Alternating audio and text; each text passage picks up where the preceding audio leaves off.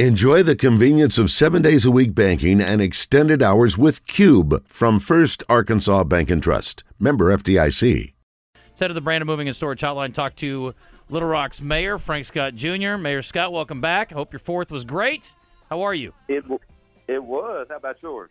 It was really good. I assume you got a chance to take in the fireworks downtown, or did you? Yeah, I got a chance to see our fireworks, and what a joy and a pleasure it is to have that in Space Capital City with so many people out there. Excited to see everyone have fun and be safe. Well, let's talk about what's going on in the city outside of the fun things, and sometimes you got to get down to business, and we're talking about bond projects, and again, construction has been a big topic of conversation, largely about the interstates around downtown and elsewhere, but what's going on with that? Well, this past August, the City of Little Rock residents renewed our infrastructure bond package, which we are excited about, and this particular bond package is going to allow us to do millions of dollars of street resurfacing, as well as make some different parks improvements and also with our fire apparatus. And so we're excited that we started to continue to roll out these projects as we committed, as we got this bond package renewed again for another 10 years to get this work done. And so we're excited that some of the projects are beginning to roll out. We'll be doing close to $3 million of street resurfacing as the city board will go before the city board for a vote tomorrow.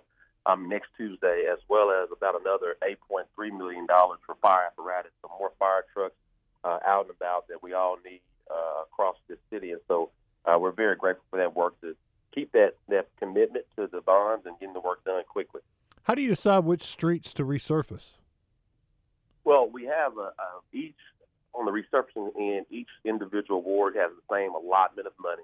And so we met with the residents as well as with engineers to figure out what makes the most sense, has the greatest impact to the residents as relates to the infrastructure project. And so that's a combination of community feedback and engineering and available dollars is how we make that decision for each ward.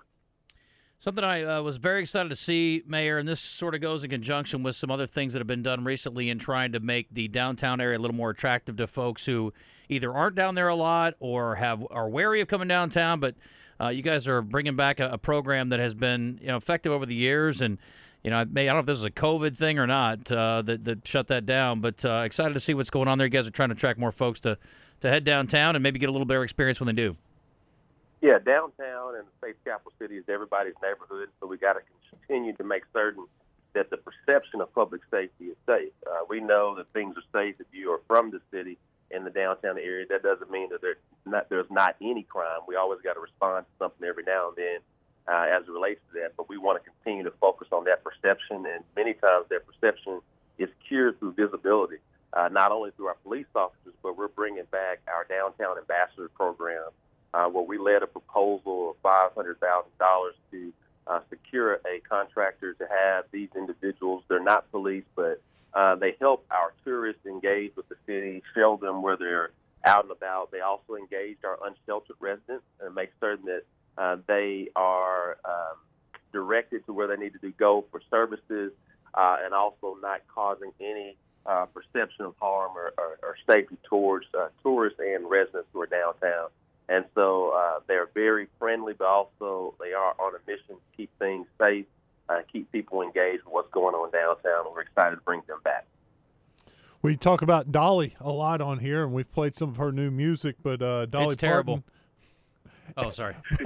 but she does a lot of great things, I love Justin. Dolly. She's an American icon and a treasure. She's iconic, yes. No. And she is, her Imagination Library is still paying off. Yeah, everybody gets excited about Dolly. She has continues to stand the test of time, and not only in being an icon, musician and singer, but also with her philanthropic work. And so we're excited. The city has continued to be involved in summer literacy programs through our literacy program we started when we got in office in 2019. But you always want to take on existing partners to take things to scale. And so we're partnering with the Imagination Library. Shout out to Sarah Arceus, State Senator Clark Tucker, City Director Antoine Phillips, who are all a part of that particular board, and countless others of the members of the Dolly Parton Plastic County Imagination Library. And so we're going to be, we the City of Little Rock, we're going to fund close to $70,000 $70,000 to amplify the existing work that we're doing in our summer reading program, but to get an additional 2,000 books to more students. And we know that it is imperative and important to get our children to be able to read and learn to read by the time they're third grade. We know the downstream negative effects if our children aren't able to read by that time. And so we're excited to partner with such an iconic name as Dolly Parton and the great work of the Pulaski County Imagination Library together to get more books to our students in the summer. Mayor, I have a question here on our text line. We got the solar eclipse coming here next year. Is the city doing anything to promote the solar eclipse or to try to maybe capitalize on that possibility to view it here?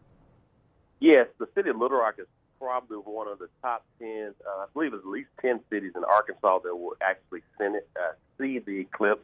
But we're also most well-positioned in the United States to see the eclipse. And so our team, our Little Rock Parks and Recreation team led by Leland Couch, our Little Rock Public Works team led by John Honeywell, have all been meeting with the state as we want to present a united front, not only for our residents but for tourists, because there are going to be people driving hours, up to 10 hours, just to get a look at this eclipse. And I believe it'll, at its highest point, or lowest point rather, about 2 minutes you'll be able to see here in the state's capital city. So we've been meeting for weeks with the state, Department of Tourism, and all others involved as we see this not only as a great thing in general, but also a tourism economic impact. Mayor Scott, we're going to let you go on that note. I appreciate you very much. We'll talk to you in a couple of weeks. Appreciate you guys. Thank you. All right, that is Frank Scott Jr., Little Rock Mayor.